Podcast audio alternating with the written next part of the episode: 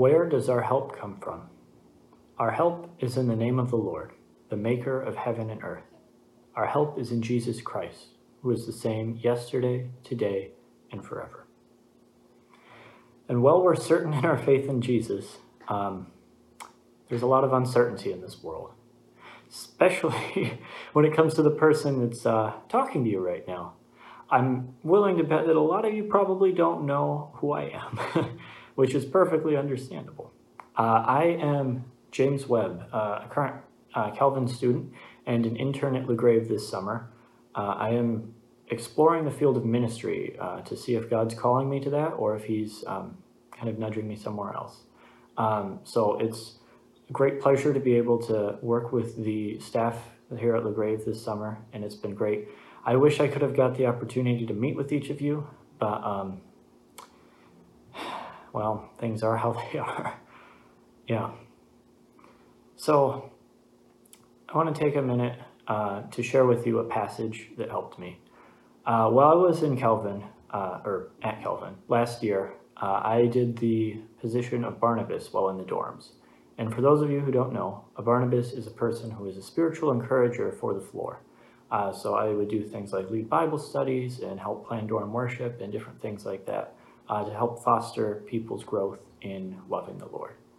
Um, and we were struck with a pretty hard time uh, this past semester, and I had the opportunity to um, address some of those concerns.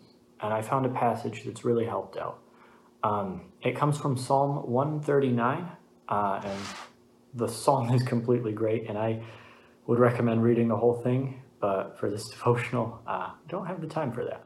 So we're only going to look at uh, the first, or not the first, verses 7 to 12, uh, and we will um, reflect on that a little bit. Um, so it says um, in Psalm 139, verses 7 to 12 that Where shall I go from your spirit? Or where can I flee from your presence?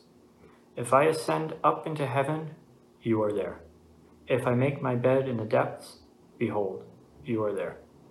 If I take the wings of the morning and dwell in the deepest parts of the sea, even there shall your hand lead me, and your right hand shall hold me. If I say, Surely the darkness shall cover me, even the night shall be light around me. Yes, the darkness hides not from you, but the night shines as the day. The darkness and the light are both alike to thee. So, for the time that we're in right now, when there's a lot of uncertainty and a lot of confusion about everything that's going on, I encourage you to take a few moments out of your day just to reflect on where God has been in your life, how He's been holding you, or maybe how he hasn't been holding you. Um, but yeah, and I also encourage you to reach out to other people uh, that you know know and love the Lord, uh, whether in this congregation or outside of it. Just reach out to people and try and encourage them in this in this role. Uh, yeah, thank you, and um, yeah.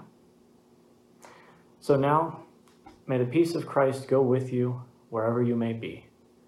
May he guide you through the wilderness, protect you through the storm.